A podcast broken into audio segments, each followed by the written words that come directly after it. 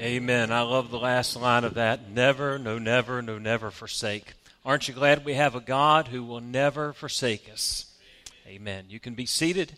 It's good to see each one here this morning. Glad that you're in the house of God.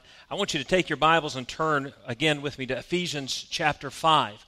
Ephesians chapter 5. While you're turning, let me say, just take a moment to say how much we appreciate all of our volunteers and workers and staff that were involved in our children's camp the early portion of this week, and um, they did an outstanding job.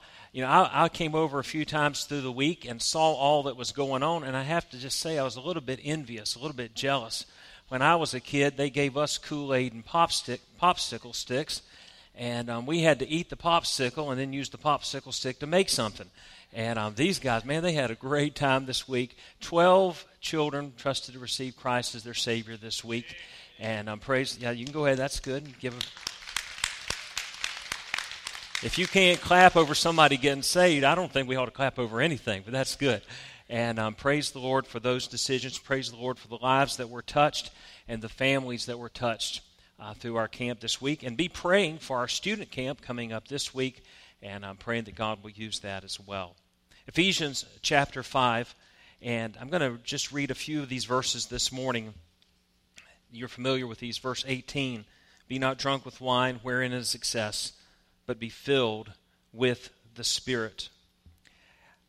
When we think about God's presence in our home, it is one thing to know God's purpose for the family, as we saw last Sunday, to know why God has designed the family the way that He has. But it's another thing altogether to truly experience the presence of God in our families and in our homes. You know, there's a plaque that's pretty familiar. Some of you may have it in your homes, and I've seen it on a number of walls over the years that says, Christ is the head of this house. He's the unseen guest at every meal and the silent listener to every conversation. As we think about that phrase, Christ is the head of this house, it's one thing to say that Christ is the head of our home and the head of our house. It's another thing altogether for it to be a reality. It is one thing to know Christ or know about Christ, it's another thing altogether to know Him. I remember years ago a, a an older pastor that was just a sweet gentleman, but he had this this characteristic that I often think about and laugh about if you were ever going to be in a service where a well known preacher was preaching, he would always say, uh, Give my regards to, and he would name that preacher. If we were going to be at a conference and Charles Stanley was going to be preaching, he would say, Give my regards to Charles. And as if, you know, you just knew this man knew Charles Stanley. And of course, I found out over the years, and of course, I didn't often get a chance to walk up and talk to the, the main speakers at great conferences. Uh, he really didn't know them personally. If you had asked that person about them, they would have said, Who? Who is that? They, he knew about them, but he didn't know them. Very often we talk about God's presence in our home, about God being Christ, being the head of our homes, but do we truly know Him? Is it a reality. As we look at this passage and we're sort of drawing our focus in, our, our title is uh, Bringing the Family into Focus. As we do that, we began last week with some basic general Bible principles that give us God's purpose for the family. As we draw in closer to this text, we're going to see this morning how we need to experience God's presence in our homes. In the future, we'll come back and we'll get in more in focus on this passage and see God's plan for the family, the actual, what a marriage looks like, what a parent and child relationship looks like. But this morning, I want you to think with me about the presence of God in our homes. Are our families, are our homes places where the presence of God is genuinely experienced on a regular basis, on a daily basis? If we are going to understand that, we need to understand two aspects of the nature of the home. And I want to just mention those to you briefly this morning. And then I want to look at this passage. And I want you to see uh, four things that sort of flow together in our understanding and experiencing the presence of God. The first thing about the home that we need to understand is that there is a spiritual aspect or the spiritual nature of the family.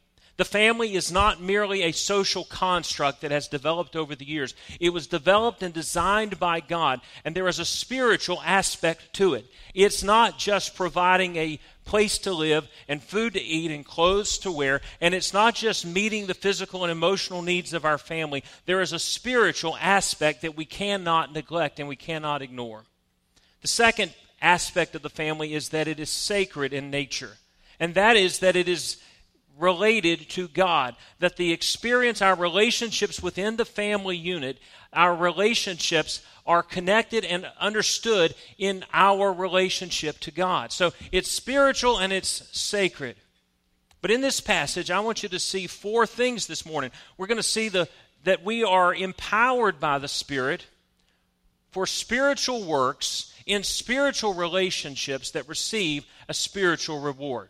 Let's start with the first part of that, and that's the text that we read, Ephesians 5:18. Be not drunk with wine, wherein is excess, but be filled with the Spirit. He then begins to talk about the interpersonal relationships that we have as human beings, primarily speaking about the family. Why? Because we need the power of the Holy Spirit to live the family life, to live in these relationships in a way that brings glory and honor to God. What was God's purpose for the family? To bring glory to Himself, to manifest to this world what His kind of love looks like, to manifest to this world who has never naturally seen grace it is an expression of grace between a husband and a wife, that grace filled love, and between parents and children and children and parents, the grace at work in us. So, if we are going to experience that, it requires the filling of the Spirit. And that is why Paul makes a theological statement and then talks about the family. A lot of people, they hear the word theology and they want to just throw everything out. Their, their eyes glaze over and their ears turn off, and they don't understand that Theology is eminently practical, and it is never more evidence than when it takes place in the family. Because where is the first expression of what God is doing in us? The people that we are around the most, the people that we interact with and engage with. We need to be filled with the Spirit. What does it mean to be filled with the Spirit? To be filled with the Spirit is simply put just to be under the control of the Holy Spirit. And what does the Spirit do in our hearts and lives? Let me pause a minute and say that the filling of the Spirit is to be the birthright and the experience of every single child of God. This is not something for just a select few. This is for every believer. This command be filled with the Spirit. To be under the control of the Spirit when He begins to work in us and work through us. What is the first aspect of the fruit of the Spirit? In Galatians chapter 5, the fruit of the Spirit is love. And it is that love that is expressed between members of a family. Where does that come from? Does it come because we choose in a service or a marriage conference after reading a great book that we're going to be more loving? Now, we may be convicted by that and we may be moved by that, but you and I are not going to produce in ourselves this kind of love. There is only one place that it comes from, and that is through the Holy Spirit of God at work within us. As the Holy Spirit works through us, He begins to produce that love. So, being filled with the Spirit, there must be Spirit power for this kind to be, to experience the presence of God in a family. Whenever I talk with folks about their family, whether it's parents about their children or children about their parents or spouses about each other, the first thing, especially if a person is a child of God, the first thing that they need to be challenged about, and you and I need to be challenged about, is are we filled with the Holy Spirit? Are we filled with the Holy Spirit? Now, let me pause a minute. Does that mean that an unbeliever can't have a good home? Can't have a good family? No. There are some good families that seem to love each other and care for each other, and they're in good shape to all outward appearances and they're not believers at all. But I will tell you that we have accepted the idea of a good family in place of what God has for us, and that is a godly family. And we will never have a godly family that fulfills the purpose that God has for the family apart from the work of the Holy Spirit in our hearts and in our lives as individuals. No family will experience the presence of God any more than the individuals within that family are filled with the Holy Spirit and under the control of the Holy Spirit. The Holy Spirit controls our words and our actions and our attitudes and our emotions. And wouldn't all of our families probably be a little better off if our words and our actions and our attitudes and our emotions were under the control of the Holy Spirit? So we need that spirit power. Why do we need that spirit power? Because the work and the things that we do within the family are spiritual works. We need spiritual power for spiritual works. Drop down to chapter 6. Now, in chapter 6, after he finishes with the family, he goes on to talk about servants and masters, or in our, in our context, we would think of it as bosses and, and employees. But notice a principle that he gives here that is true for all believers.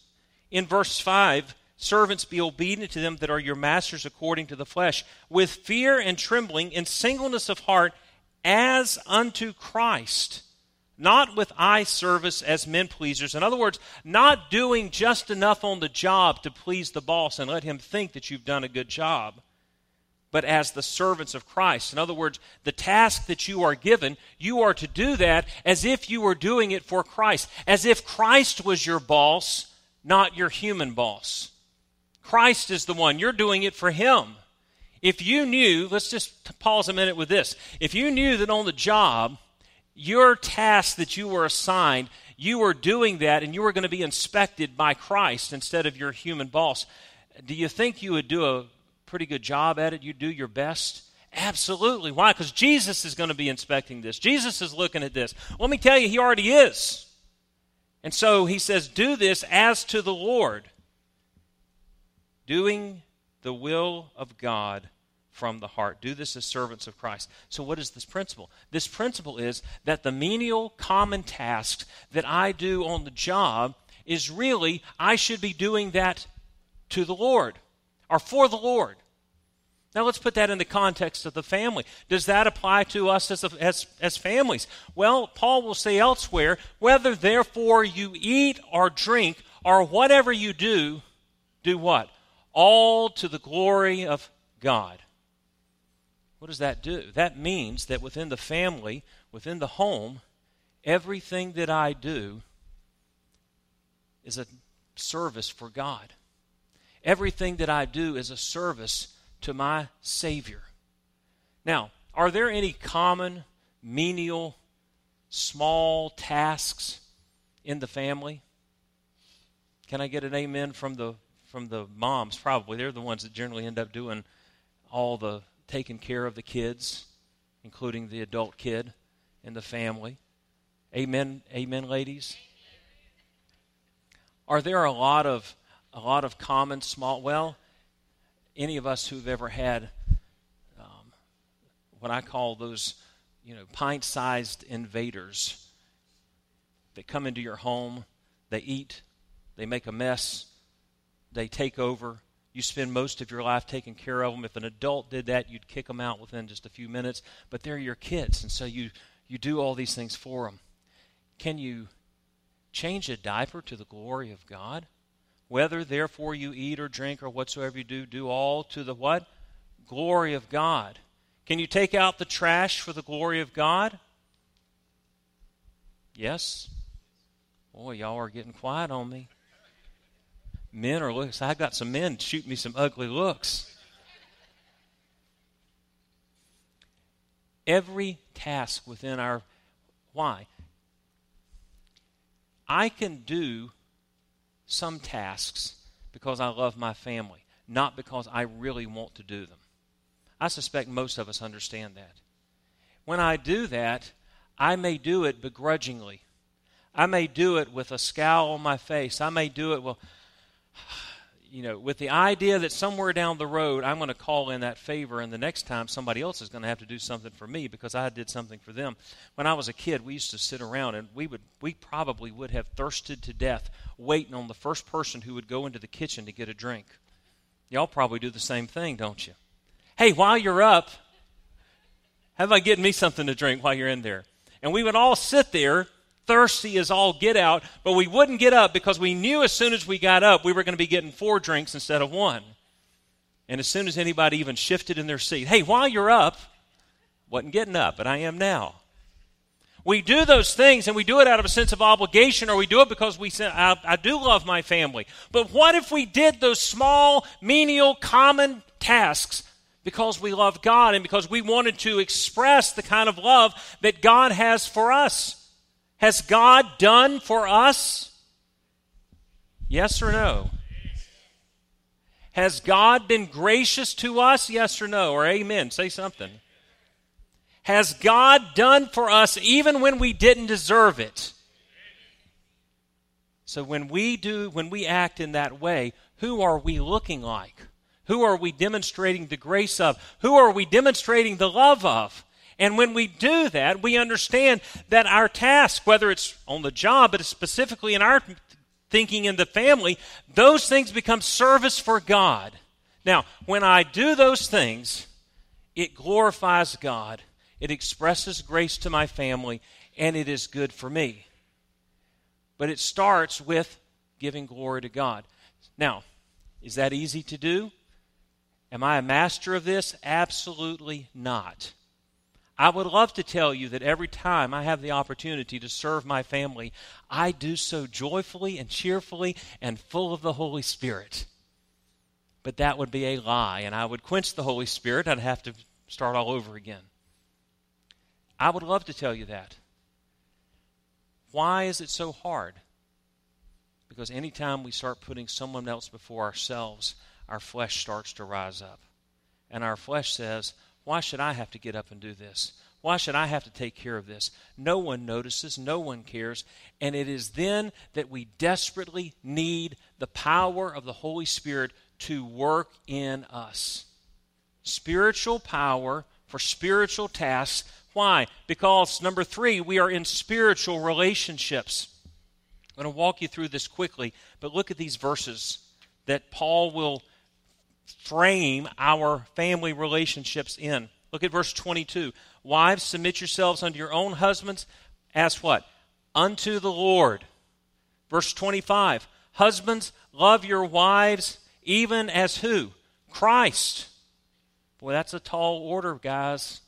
That's our challenge as Christ. Chapter 6 and verse 1 Children, obey your parents. How?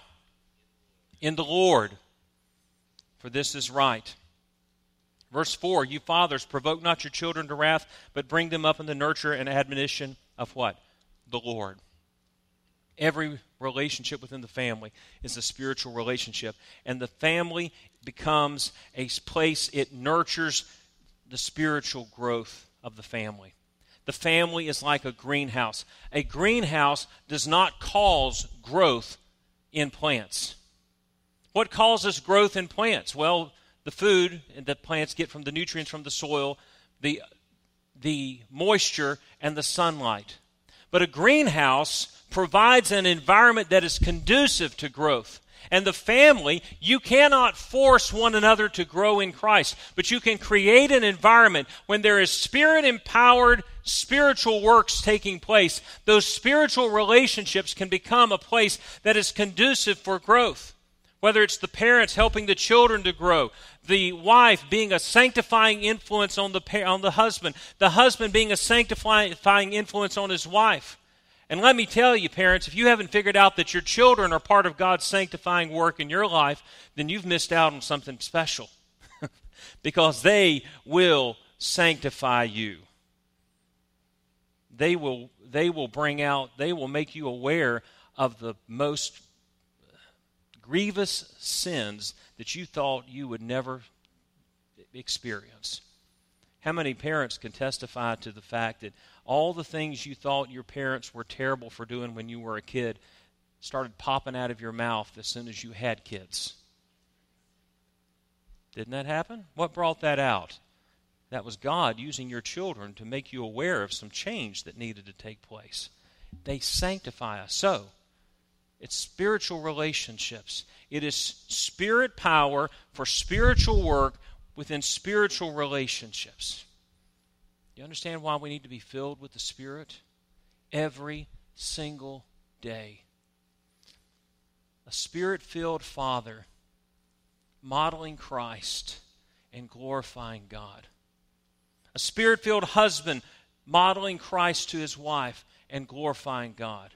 A spirit filled mother and wife modeling Christ and bringing glory to God by the grace and love that she shows to her family. Spirit filled children who are modeling Christ and glorifying God. That's how we experience the presence of God in our families. Some people think that experiencing the presence of God in your home is by your decorations, and I'm not against using verses of Scripture and putting them on the wall. That's a great biblical thing to do. But that's not the presence of God. Some people think it's maybe I don't know having a having a, a, an altar built in the middle of their home where they gather and kneel for prayer and have family altar. Nothing wrong if you choose to do that. But that may not be that may be part of the place you experience the presence of God. Some people think it is just having Christianese decorations. Go down to the Christian bookstore. They've got everything sanctified down there. They've got Jesus potpourri, and you can sprinkle it everywhere and gather your family around the stove and roast marshmallows over the open burner flame and sing Kumbaya, my Lord, Kumbaya. That's doing those things. That's not the presence of God in the family.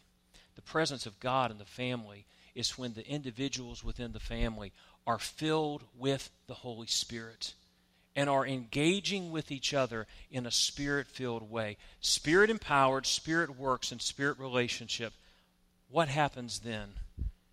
They receive spiritual reward.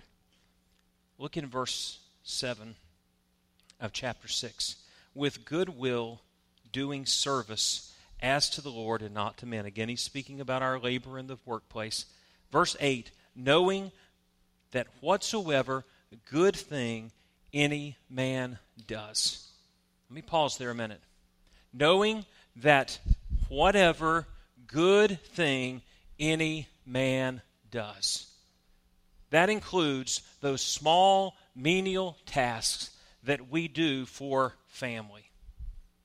It may be a parent doing something for a child, it may be a child obeying their parent, it may be an adult parent caring for an older adult, um, adult their parent. It may be a husband serving a wife, doing for her a task that he knows she doesn't care about to do. It may be a father or a mother working in the workplace to provide, to meet the needs of their family.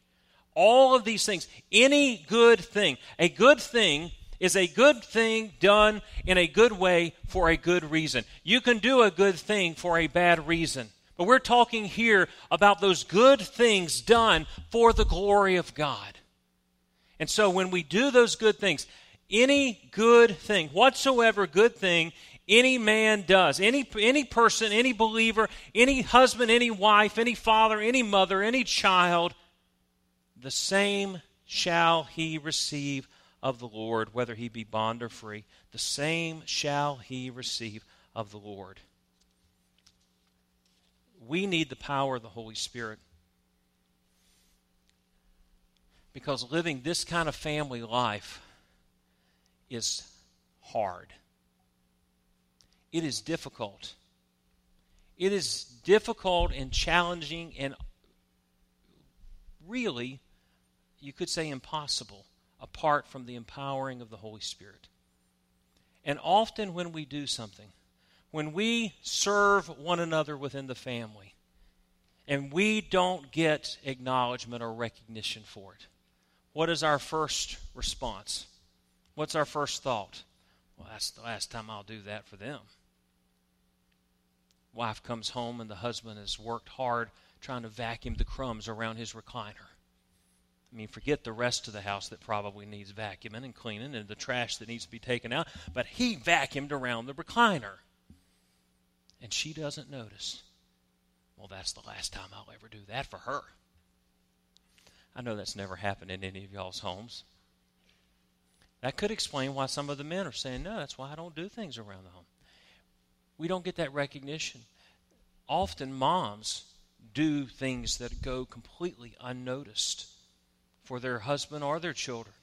We serve one another, we give of one another, and we do those spiritual works, and we think, oh, if they would just recognize, if they would just acknowledge. Here's the beauty of spirit empowered work, spirit empowered spiritual work done for the glory of God. Who is the one that Paul said will reward those unseen, those unrecognized, those unacknowledged deeds? He says, any good, whatsoever good thing done by any person, any man, the same shall he receive of the Lord. God's the one that's keeping score. God's the one that sees that, and it's his acknowledgement that matters.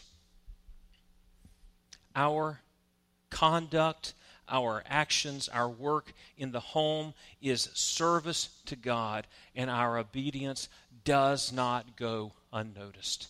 God is the one that rewards. So, spirit empowered, spiritual work in spiritual relationships receives spiritual reward. You know what that does for me? That helps me to enjoy and realize that when I have a task to do, it's for the glory of God. God's the one that I'm doing this for. Now, I may also do it because I love my wife or I love my sons, and that adds to it.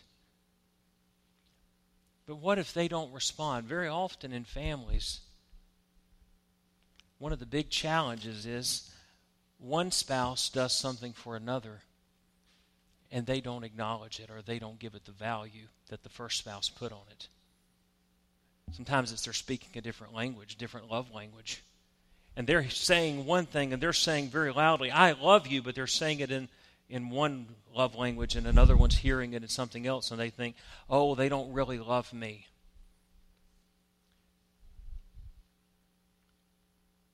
I don't have to receive that affirmation. I don't have to receive that respect.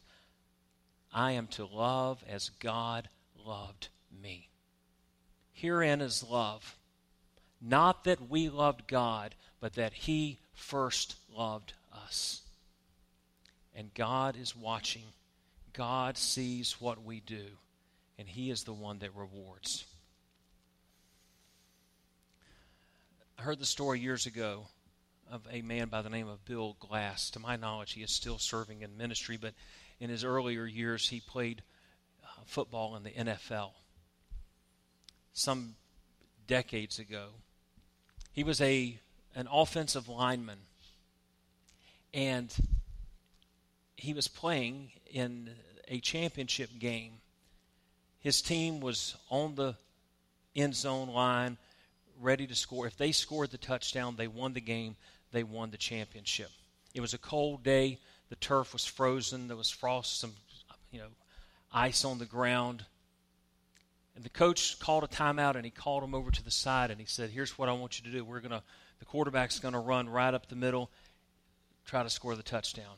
He said, Bill, he said, You're right there on the front line. He said, I want you to open up a hole big enough for that quarterback's grandmother to roll her wheelchair through.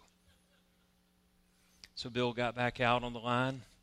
When he got down in his stance, he said he looked across the line and right directly across from him, he said this was no exaggeration, was the biggest man in the NFL.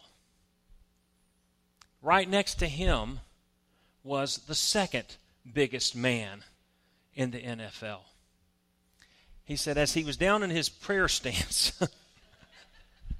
He said he came up out of that and he said he was praying, Lord, you got to help me. He said, I hit that, that biggest man. He said, I hit him as hard as I could. And he said, as I hit him, he said his foot slipped on some frozen turf and he said he started to fall back. He said, I drove right into him. And he said, as he was flailing around with his arms, he grabbed a hold of the second biggest man in the NFL and he pulled him down with him. The only thing was, he Bill said, was that as they fell, he fell right up underneath them. He said, The biggest man in the NFL landed on top of me. And the second biggest man landed on top of him. And he said, Then the rest of the team landed on top of them. As he was falling, he said, The last thing I saw was the quarterback prancing into the end zone untouched. He said, After they pulled everybody off, and he said, I got up and he said, I started to look around. He said, people, he said, I could hear them cheer, and they were, he said, I had to pull the, the turf out of my mask to be able to see what was going on. He said, I looked over in the end zone, and there stood that quarterback with the rest of the team around him, congratulating him and patting him on the back. He said, everybody in the stands all around, they were cheering the quarterback. And he said, I looked over to the sidelines, and he said, the coach was not looking at the quarterback, the coach was looking at me. And he said, the coach looked at me, and he said, he gave me the okay sign of the thumbs up. You see, it doesn't matter when we're serving God in our families. We may feel like nobody's noticing. We may feel like nobody cares. We may feel like the people we love the most don't even notice or care. But we're not doing it for them. We're doing it because we love God. We're doing it to show the love of God. We're doing it to show the grace of God. And whatever good thing any person does, they will receive reward from the Lord. He's the one that matters. He's the one that sees. He's the one that will reward. Spirit empowered spiritual work done in spiritual relationships will receive a spiritual reward. Let me ask you something this morning. If every member of your family was filled with the Spirit, serving each other out of a desire to glorify God, do you think you'd experience the presence of God in your home? If every home in our church was experiencing the presence of God in this way, do you think when we came together at church that we would experience the presence of God? Do you think when we went out into our community to our jobs, to our schools? Would they experience the presence of God? Would they see that God's presence was evidenced in our lives? The presence of God in our homes. Will you bow with me for prayer?